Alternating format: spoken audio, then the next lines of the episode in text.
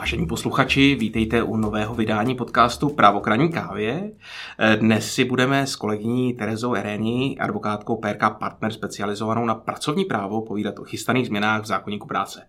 Terezo, vítej zase u nás po čase ve studiu. Ahoj. Ahoj Martina, dobrý den. Eh, no protože eh, tento rok již snad opravdu skončí epidemie a pro řadu lidí to bude znamenat také to, že se z home office vrátí zpět do kanceláří. Eh, na druhou stranu si všímáme, že přibývá zaměstnavatelů, kteří své zejména administrativní pracovníky naopak chtějí nechávat pracovat z domova, třeba pro efektivnější řízení nákladů na provoz kanceláří. No a ne vždy se snaží, nebo ne vždy se daří vybalancovat přání zaměstnanců i zaměstnavatelů v této oblasti a proto si dneska schrňme, jak budou home office vypadat v budoucnosti.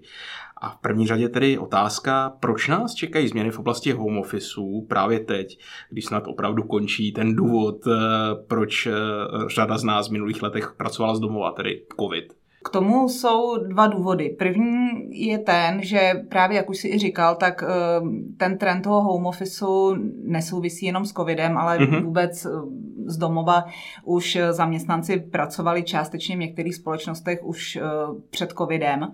A ta právní úprava v té oblasti chybí. Takže jeden důvod je ten, že bylo třeba nějakým způsobem na tu praxi reagovat. Mm-hmm. A potom eh, druhý důvod je eh, implementace evropských směrnic, konkrétně v tomto případě směrnice takzvaná work-life balance, což je směrnice, Aha. která směřuje k sladění pracovního a soukromého života. A to je směrnice, která byla přijata už v roce 2019 a měla být eh, transponována do našeho právního řádu mm-hmm. v srpnu loňského roku mm-hmm. prozatím není a takže Česká republika už je v, pro, v prodlevě a je teda otázka, jestli to bude mít ještě nějaké další důsledky, ale to je teda ten druhý důvod, proč teď se uh, právní úprava home officeu mění. Hm, těch směrnic, které jsme asi zanedbali úplně transponovat za poslední dva, tři roky, bylo eh, docela víc. Eh, a když teda říká, že tahle je z roku 2019, tak chápu správně, že vlastně úplně s covidem nesouvisí, protože byla vlastně vydaná dřív, než vůbec nějaké, hmm. nějaké pandemické snahy tady nebo pandemické věci se tu děly. Přesně tak, ta s covidem vůbec nesouvisí a její smysl je právě zvýšit zapojení Eh, mužů do péče o rodinu. To je mm-hmm. asi mhm. ten hlavní smysl a právě k, nare- k nalezení jakési rovnováhy mezi tím osobním pracovním životem, s čímž právě souvisí i práce z domova, kdy ta směrnice uh, obsahuje takový pojem pružné uh, rozvržení pracovní doby, ale nemyslí se tím jako jenom rozvržení, ale právě pod to spadá i práce na dálku. Aha. A znamená to, že ta směrnice teda upravuje pouze ten benefitní home office eh, a nikoli ten povinný, nebo, nebo jak to je? Přesně tak, ta směrnice směřuje k tomu, aby rodiče nebo i osoby, co pečují o mm-hmm. třeba zdravotně postižené, eh, se mohli lépe zapojit do pracovního života. Takže tam to není o tom povinném home office, Aha. je to opravdu jenom o tom benefitním. Mhm. A ještě než se dostaneme k, tedy, eh, k té nové úpravě home office, eh, dost často se vyskytuje i termín domácký zaměstnanec nebo domácké zaměstnávání. Eh, mohla bys mi prosím tě vysvětlit, jaký je mezi nimi rozdíl? Já vím, že tam nějaký je, akorát se nikdy nemůžu na ní vzpomenout. To je něco, co právě není úplně přehledné, protože ve stávající podobě zákonník práce obsahuje paragraf 317, který obsahuje úpravu právě těch takzvaných domácích zaměstnanců. Ale to jsou zaměstnanci, kteří si sami rozvrhují pracovní dobu. Mm-hmm. To znamená úplně jednoduše, když si představím překladatele, který je na pracovní smlouvě a vlastně může úplně kdykoliv pracovat. Mm-hmm ten si tu pracovní dobu rozvrhuje a potom se na něj neuplatní všechny instituty pracovního práva. Typicky třeba nemá nárok na placené překážky. Mm-hmm. Když jde k doktoru, tak pochopitelně jako se nepočítá s tím, že zrovna půjde v době, kdyby si sám rozvrhnul tu práci. Takže to jsou ty domácí zaměstnanci a ti v tom zákoně už upravení nějakým způsobem jsou. Ale takové ty typické home office, o čem se tady spolu bavíme, o tom, že zaměstnanec pracuje v té standardní pracovní době akorát z domova, tak ty mm-hmm. vůbec v zákonníku práce upraveny nejsou v tuhle chvíli. A upraveny tedy budou a jak bude se ten nový home office nařizovat, povolovat nebo jak to vlastně bude vypadat? Právě to nařizování, eh, povolování, eh, hodně ta otázka eh, vyvstala v souvislosti s covidovou pandemí, mm-hmm. kdy si asi všichni pamatujeme, že vláda prohlašovala taková ta prohlášení, že zaměstnanci by měli pracovat pokud možno z domova, mm-hmm. ale realita byla taková, že to zaměstnanci nebylo možno nařídit, protože mm-hmm. ten zákonník práce nepočítá s tím, že práci z domova můžu nařídit. A z toho vychází i ta nová právní úprava. Jinak, když mluvím o nové právní úpravě, tak mluvím o novele, která by měla jít eh, v nejbližší době poslanecké sněmovny, takže doufám, že to, co tady neříkám, se ještě nezmění. Aha. Ale vychází to prostě z toho, že by uh, ta práce z domova měla být pouze na základě dohody. Uh-huh.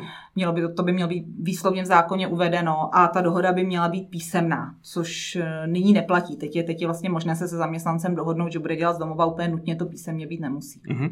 A stanovuje ten zákon obsah té dohody, nebo co by tam mělo být upraveno? Uh, obsah dohody stanoven není.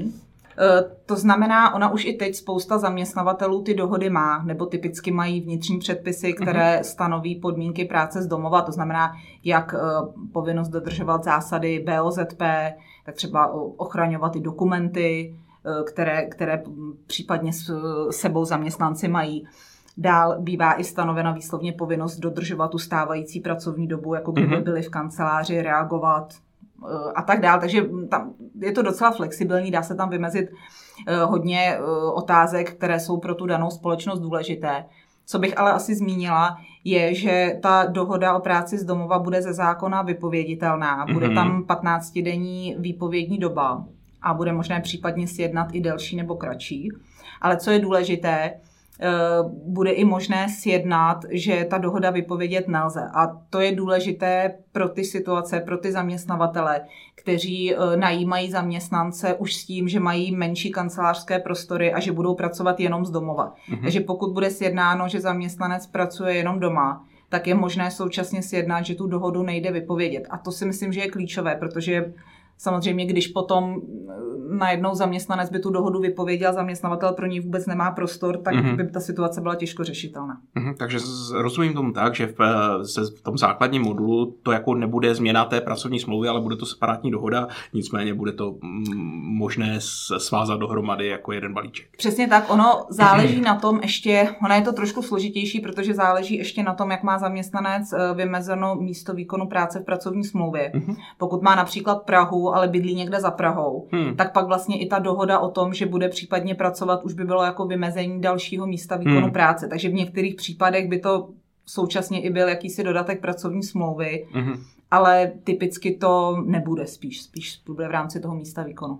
Jedna z těch věcí, která se hodně diskutovala, bylo o tom, eh, jestli bude nějaký nárok na eh, home office. Jak to je vlastně upravené v, tom, v té verzi, která jde do poslanecké sněmovny? V té verzi je to právě v souvislosti s tou eh, implementací směrnice Work-Life Balance, mm-hmm. kdy nově bude v zákoně stanoveno, stanoveno takové jakési ulehčení asi pro zaměstnance, kteří pečují o děti do 9 let nebo pro těhotné zaměstnanky někdy budou mít možnost eh, požádat o práci z domova. Mm-hmm. Pokud jim zaměstnavatel nevyhoví, tak bude muset písemně odůvodnit důvody toho zamítnutí. Mm. Což je teda něco nového, to teď nemáme, ale co my máme teď, tak určitá ochrana pro zaměstnance s dětmi už v zákoně je a je to pro uh, zaměstnance, kteří pečují o děti do 15 let a ty už teď mají možnost žádat o jinou úpravu pracovní doby. Mm-hmm. Ale ten rozdíl je v tom, že pokud žádají o jinou úpravu pracovní doby, tak zaměstnavateli musí vyhovět, pokud nemá nebo neprokáže vážné provozní důvody. Mm-hmm. U toho home office tam nebude požadavek provozních důvodů. Tam skutečně bude jenom zamítnutí ale bude to tedy muset být písemně, takže to určitě povede k tomu, že alespoň ten zaměstnavatel bude muset dát na papír teda nějaký důvod, proč to opravdu není možné. Hmm. A tohle to mi ale přijde, že výrazně jako ten institut oslabil podle toho, co bylo původně navrženo, protože vím, že se diskutovalo, že by třeba na to tyhle ty zaměstnanci s dětmi a třeba těhotné zaměstnankyně měli mít eh, dokonce nárok. Přesně tak. Ono právě ta úplně ten původní návrh novely, který vytvořilo ministerstvo v září loňského roku, mm-hmm. tak počítal právě s tím nárokovým home officem, kdyby to byl obdobný režim, jako právě mají teď ty žádosti o tu flexibilní pracovní dobu. Takže i v tom případě práce z domova by zaměstnavatel musel prokazovat vážné provozní důvody. Mm-hmm. Ale když se i podíváme do té směrnice, tak ta skutečně s takhle striktní úpravou nepočítá. To skutečně počítá s tím, že pouze je odůvodněno, proč není možné to pružné rozvržení zahrnující práci z domova umožnit. Mm-hmm. Bavili jsme se i o tom nařizování home officeu. Eh, ten zákon v tomhle se nějak mění do budoucna? V zákonníku práce podle té novely by mělo být výslovně uvedeno, že eh, pokud tak rozhodne orgán veřejné moci, tak by bylo i možné práci z domova nařídit. Tak to zjevně je reakce na hmm. pandemii. Hmm tak věřím, že to v praxi už snad se nikdy nepoužije, ale jako pro ten případ se to tam navrhuje. Tak si budeme držet palce. Jedna z těch věcí, která se také hodně diskutovala, ta se týkala jistého příplatku za práci eh, z domova, eh, právě protože třeba zaměstnanec, který pracuje z domova víc topí nebo spotřebovává elektrickou energii. Tohle z toho bylo nakonec vyřešeno jak? Hmm. To je jedna z těch otázek, co se právě už několik let eh, řeší. Aha. A řeší se ani ne tak s těmi takzvanými benefitními home office, ale právě s těmi nařízenými, protože ve chvíli, kdy zaměstnavatel nemá prostory a opravdu část lidí dělá hmm. z domova, tak jak si říkal, tam protopí, prostě ty energie tam jsou. A už v dnešní době uh, některé společnosti uh, zaměstnancům nějakou náhradu poskytují. Ale když ji poskytují teď, tak aby to bylo co nejjednodušší, tak prostě poskytnou nějaký paušál. Hmm. Ale tím, že to v zákoně výslovně upraveno není, tak eh, se z toho paušálu musí odvádět obdobně jako ze mzdy. Mm-hmm. Není, to, není to náhrada, která by se nedanila. Jasně. A teď v tom zákoně nově bude uh, paušální částka 2 koruny 80 na hodinu, kterou zaměstnavatel může se zaměstnancem sjednat, že touto cestou mu budou hrazeny mm-hmm. náklady právě na energie, uh, je tam elektřina, teplá voda, uh, které by měly to pokrýt a tím pádem by se ani nemuseli danit. Takže já bych řekla, že řada zaměstnavatelů, kteří už teď tu náhradu poskytují, tak to vnímají pozitivně, že bude jas, ta částka bude jasná, mm-hmm. to mhm. bude bez diskuze, nebude se z toho odvádět. Na druhou stranu samozřejmě pak jsou ty zaměstnavatele, kteří dávají ty benefitní home office mm. a ti zase na to reagují, tak my to bereme jako, že je to nějaký benefit pro zaměstnance tak uh, proč bychom jako ty 2,80 měli poskytovat. Hmm. Ale ten zákon počítá s tím, že pokud to zaměstnavatel neposkytne, tak uh, zaměstnanec by teoreticky mohl požadovat tu úhradu uh, skutečných hmm. nákladů. Hmm. Ty by ale musel prokázat, takže Jasně. zase ono prokázat a ještě asi, co je důležité, že ty 2,80 budou opravdu na ty energie. Ono tam není úplně všechno. Není tam třeba náhrada za připojení k internetu, mm-hmm. ale zase zaměstnanec by asi musel prokázat, že tím že pracuje, tak mm, jako vůbec mu s tím nějaký náklad vznikl. Hmm. Pokud normálně připojení k internetu stejně doma má, tak hmm. tam nic navíc není. No a než se dostaneme k poslední otázce ohledně toho, kdyby ta novela měla začít platit, ještě jedna z diskutovaných oblastí, která se home officeu týká, to je evidence eh, pracovní doby a otázka přes časů. Pamatuje na to ta eh, novela nějakým způsobem? Na to novela eh, v souvislosti tady s těmi klasickými home office nepamatuje, protože ono eh, i teď je to tak, že ten zaměstnanec zkrátka typicky pracuje v té klasické pracovní době, hmm. kterou má a takže ani nic navíc vlastně neeviduje. Jo. Počítá hmm. se s tím, že má stanovenou pracovní dobu, to je jeden ten model, má stan- danou i přestávku a hmm. v tom by prostě se měl pohybovat. Pak je samozřejmě druhá varianta, že zaměstnanec může mít pružnou pracovní dobu, kterou má i na pracovišti, pak je možný, že se mu umožní teda i ta pružná pracovní doba doma. Mm-hmm. No a s tím je ale spojené to, že on by si měl skutečně evidovat, kdy pracoval. Ale to by si vlastně měl evidovat i pokud chodí do té kanceláře mm. a hmm. má pružnou pracovní dobu. No a otázka přes času, eh, jak se dají nařizovat, nebo respektive jestli, mm, jaký jsou pravidla pro tohle? No, u přes času obecně je to práce, která by měla být ze strany zaměstnavatele nějakým způsobem vyžádána nebo nařízena. nařízena. Mhm. To znamená, mm, i právě třeba v rámci těch uh, směrnic o práci z domova nebo i v rámci těch dohod, tak je někdy vhodné tam uvést, že práci přes čas má ten zaměstnanec vykonávat jenom na základě konkrétního hmm. pokynu.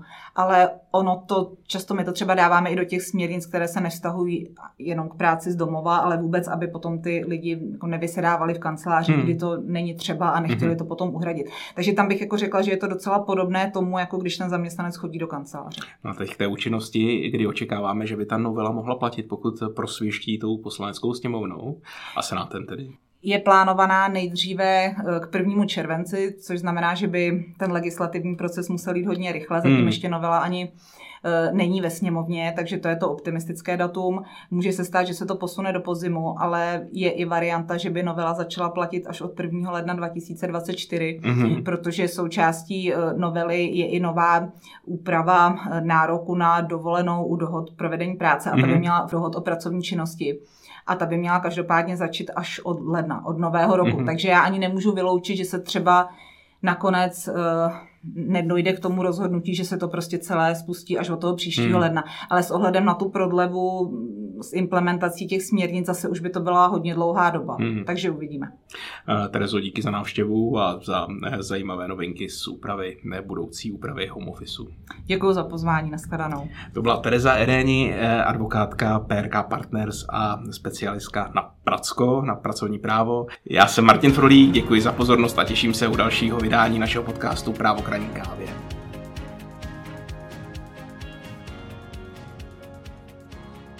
Dobrý den, vážení posluchači, od mikrofonu vás zdraví Kristýna Faltinková a jako obvykle mám pro vás přehled novinek v legislativě a judikatuře. Ministerstvo financí varuje účastí na hazardní hře, ano, všichni uh, tuto hlášku asi znáte.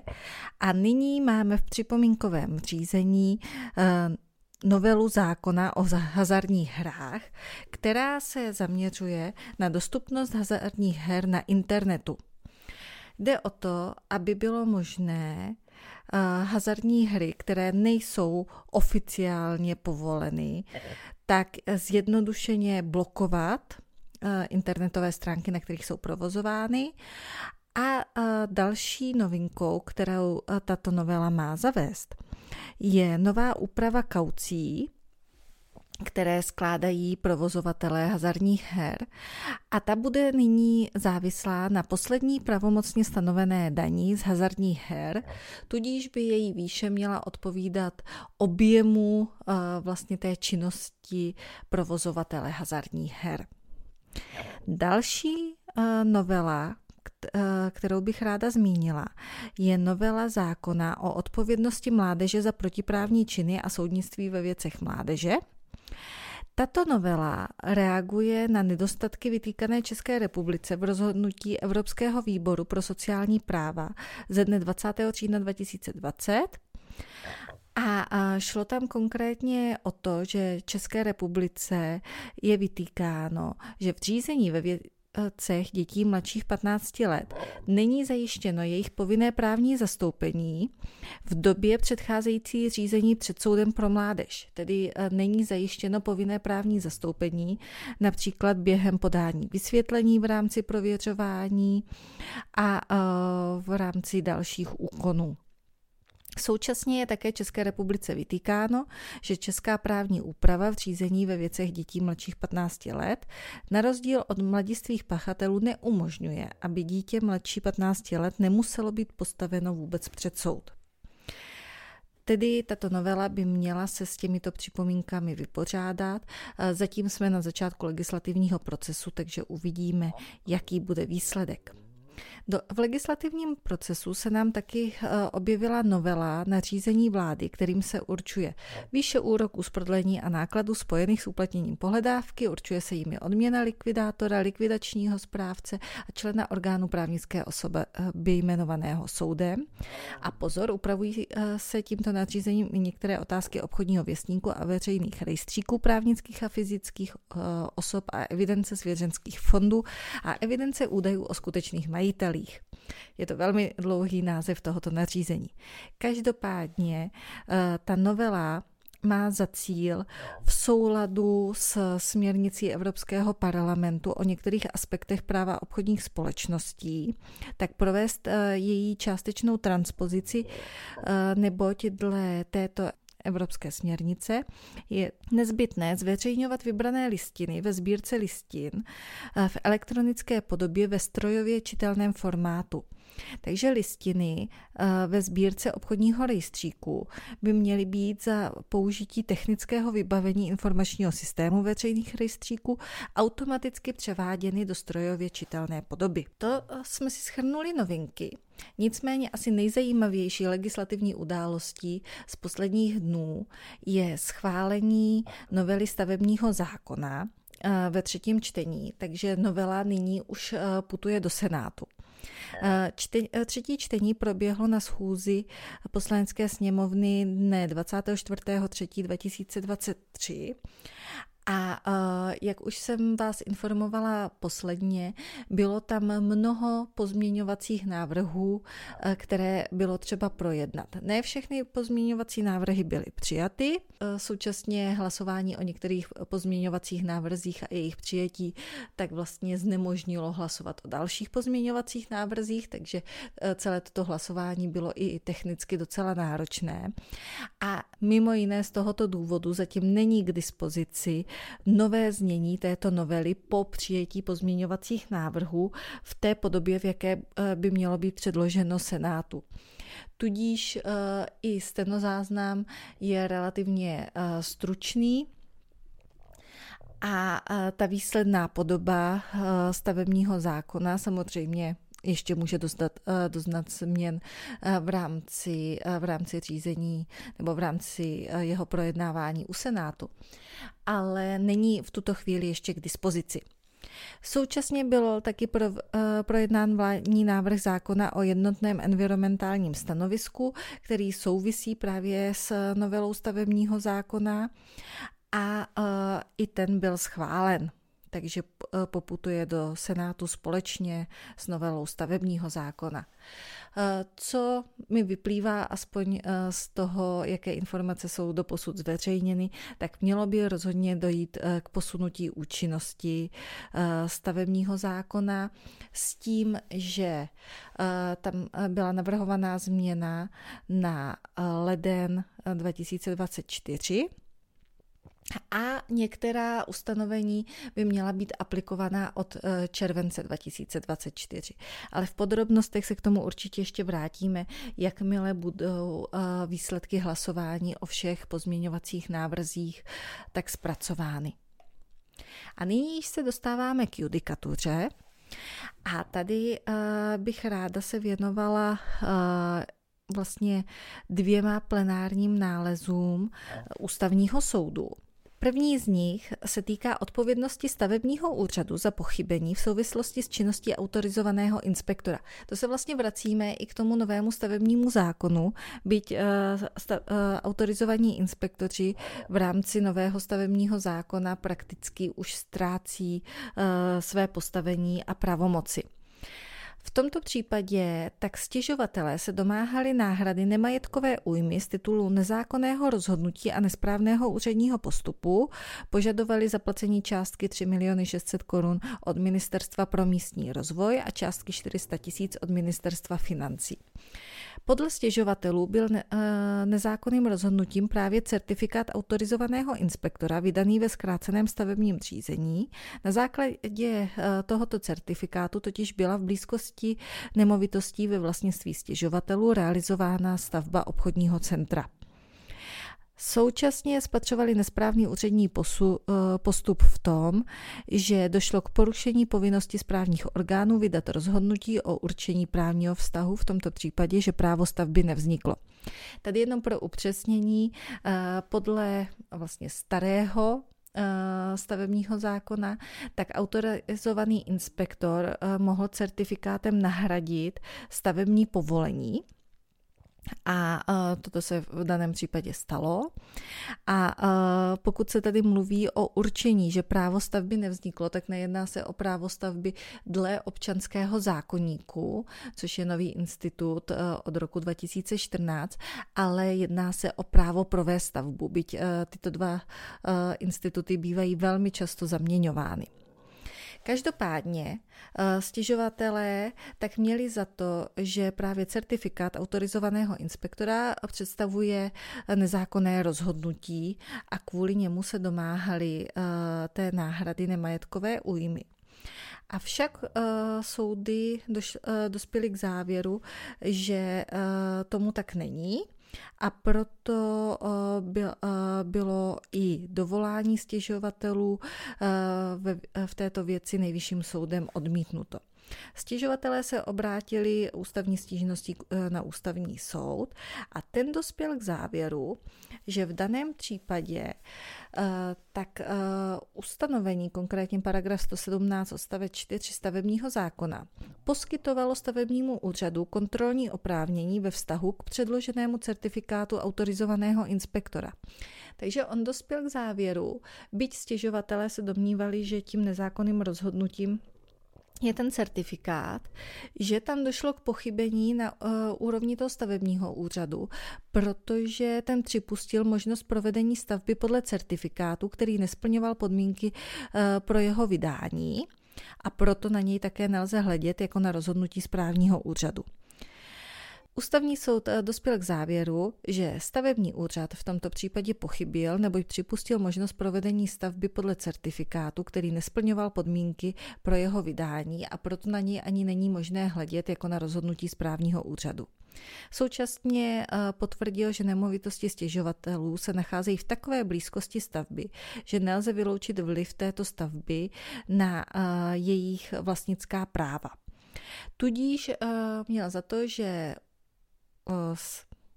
stěžovatele, jakožto osoby, které jejíž vlastnické právo může být dotčeno, se měly stát účastníky stavebního řízení a pokud je autorizovaný inspektor opomněl, tak jim svým postupem znemožnil se ke stavbě vyjádřit, ale stavební úřad měl toto pochybení autorizovaného inspektora napravit a tuto možnost mu vlastně stavební zákon dával.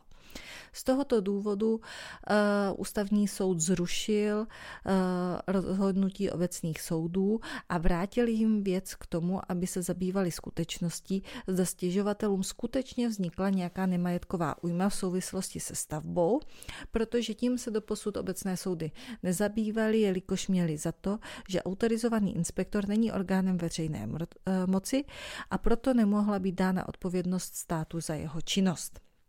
V této souvislosti také ještě podotkl, že skutečnost, že eh, autorizovaný inspektor odpovídá na základě eh, soukromoprávních předpisů a dokonce je ze zákona povinen mít pojištění pro svoji činnost, neznamená, že tam nemůže vzniknout odpovědnost státu za, eh, za jeho činnost.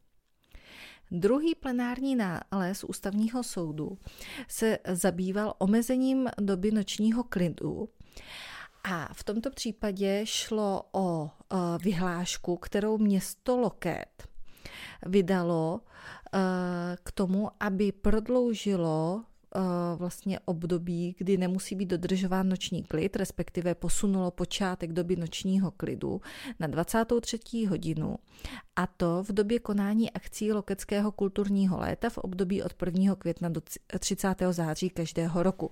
Takže vlastně po několik měsíců mohl být noční klid uh, dodržován, nebo musel být dodržován až od 23. hodiny, s tím, že obce obecně mají možnost uh, učinit takovouto výjimku ze zákonného eh, ustanovení o tom, kdy noční klid eh, začíná. Avšak eh, musí to být naprosto určitě vymezeno, aby lidé žijící v dané obci tušili, v které dny tedy k posunu počátku doby nočního klidu dojde. Tady se obec Loket eh, bránila tím, že na svých internetových stránkách uvádí, kdy eh, se vlastně ty jednotlivé kulturní akce v rámci Lokeckého kulturního léta eh, konají, že se jedná z pravidla o dny předcházející dnům pracovního klidu a současně, že je vysloveně uvedeno, že se nejedná o neděle. Tudíž každý si mohl zjistit, zda pro uh, daný den uh, ten posun počátku doby nočního klidu uh, platí nebo neplatí. Avšak ústavní soud dospěl k, zá, k závěru, že obec v daném případě vykročila mimo věcnou působnost vymezenou zákonem, pokud stanovila kratší vymezení doby nočního klidu pro, pro větší část roku a tak fakticky nahradila vlastně zákonnou úpravu.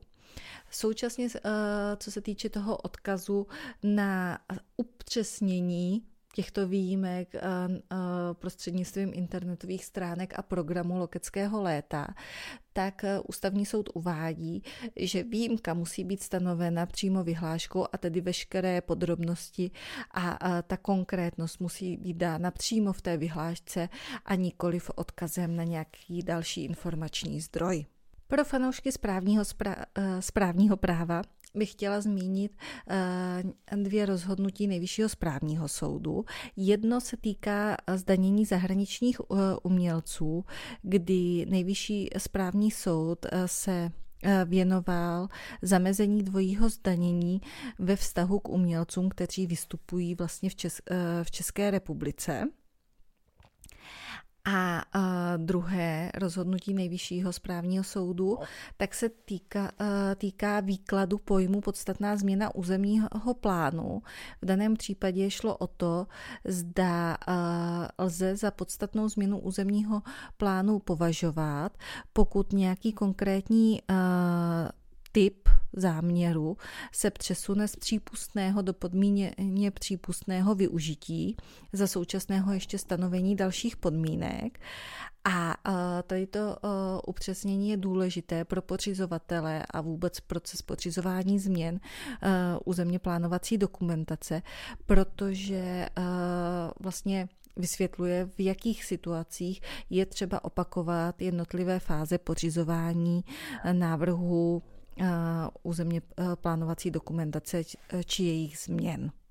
Samozřejmě nemůžeme zapomenout ani na nejvyšší soud a ten ve svém novém rozsudku potvrdil eh, přelomové rozhodnutí o moderaci smluvní pokuty, kdy, eh, jak už jsme vás informovali, Velký senát občanskoprávního a obchodního kolegia eh, rozsudkem ze dne 11. ledna 2023 se, tak se odklonil od své předchozí rozhodovací praxe ohledně moderace smluvních pokut a v tomto rozhodnutí se řešilo, zda vlastně uh, tato novinka může mít vliv na probíhající řízení. A bylo potvrzeno, že, uh, přípu, uh, že je daná přípustnost změny dosavadní judikatury s účinky právě pro již probíhající řízení, což podle nejvyššího soudu dokonce vyplývá přímo ze zákona o soudech, soudcích, třísedících a státní správě soudů. Takže eh, v daném případě byla tato nová judikatura aplikována již na řízení, které bylo eh, zahájeno ještě před eh, vydáním to, tohoto přelomového rozhodnutí. A jako zajímavost na závěr, tady máme autorskoprávní ochranu stavby a ona, ta skutková podstata tady toho sporu může eh, znít poněkud úsměvně, eh, nicméně pro všechny, které autorskoprávní ochrana zajímá, tak to může být velmi zajímavé rozhodnutí. V daném případě šlo o to, že bytový dům byl navržen architektem a následně rozdělen na jednotky a jednotlivé jednotky prodány. Eh, ten eh, bytový dům měl balkóny a terasy s eh, skleněným zábradlím a tyto byly součástí společných, společných prostor s tím, že byly ve výlučném užívání právě toho, z jehož bytové jednotky bylo možné na ně vstupovat. Jednu z bytových jednotek si koupil v tomto případě žalovaný a poté, co ji převzal, tak nechal vytvořit ve skleněné výplni zábraní, eh, zábradlí balkónu výrazný kruhový zamřížovaný otvor, takže vlastně místo eh, skla tam byla díra z mříží a toto prosím provedl eh, z důvodu zajištění výhledu pro eh, jeho psa z balkónu a dokonce v rámci řízení eh, tvrdil, že pokud by nezajistil svému psovi možnost tohoto výhledu tímto nově vybudovaným otvorem, tak by se jednalo o týrání zvířat. Proti tomuto zásahu do budovy, tak se bránil právě ten architekt, protože dovozoval, že tím bylo poškozeno jeho autorské dílo. Věcí se zabýval nejvyšší soud A v daném uh, případě se přiklonil stejně jako uh, nižší soudy, na stranu uh, to, uh, architekta, nebo dovodil, že zde nelze aplikovat ustanovení zákonné licence, která umožňuje zásahy do autorských děl, které jsou vyjádřeny vlastně nějakou stavbou, protože nebylo prokázáno ani to, že se jednalo o nezbytný zásah, ani eh, to, že ten zásah byl provedený způsobem, aby nedošlo ke snížení eh, umělecké hodnoty předmětného autorského díla. Samozřejmě pro zájemce, tak doporučuji si to rozhodnutí přečíst eh, celé, protože nejvyšší soud se tam eh, otázce možnosti vlastně úpravy staveb věnuje obecně a stanovuje tam postup, jak posuzovat tuto možnost, tedy provést změnu stavby, která představuje autorské dílo. A to je důležité, že tady vlastně nebylo ani nijak zvlášť sporováno, respektive nebylo úspěšně sporováno to, že ten Eh, že ten bytový dům představuje autorské dílo, a tudíž požívá ochrany. A právě ve chvíli, kdy stavba tedy představuje autorské dílo, tak eh, obecně platí, že pro její změnu je třeba souhlas autora. Nicméně existují k tomu výjimky a nejvyšší soud nám eh, tímto rozhodnutím dal návod, jak možnost aplikace takové výjimky posuzovat a současně jsme se dozvěděli, eh, že eh, vlastně otvor pro výhled psa není, není touto výjimkou pokryt. Já vám děkuji za pozornost a těším se, že mne uslyšíte, bohužel ne, neuslyšíme se navzájem, ale že mne uslyšíte zase u příštích právních novinek.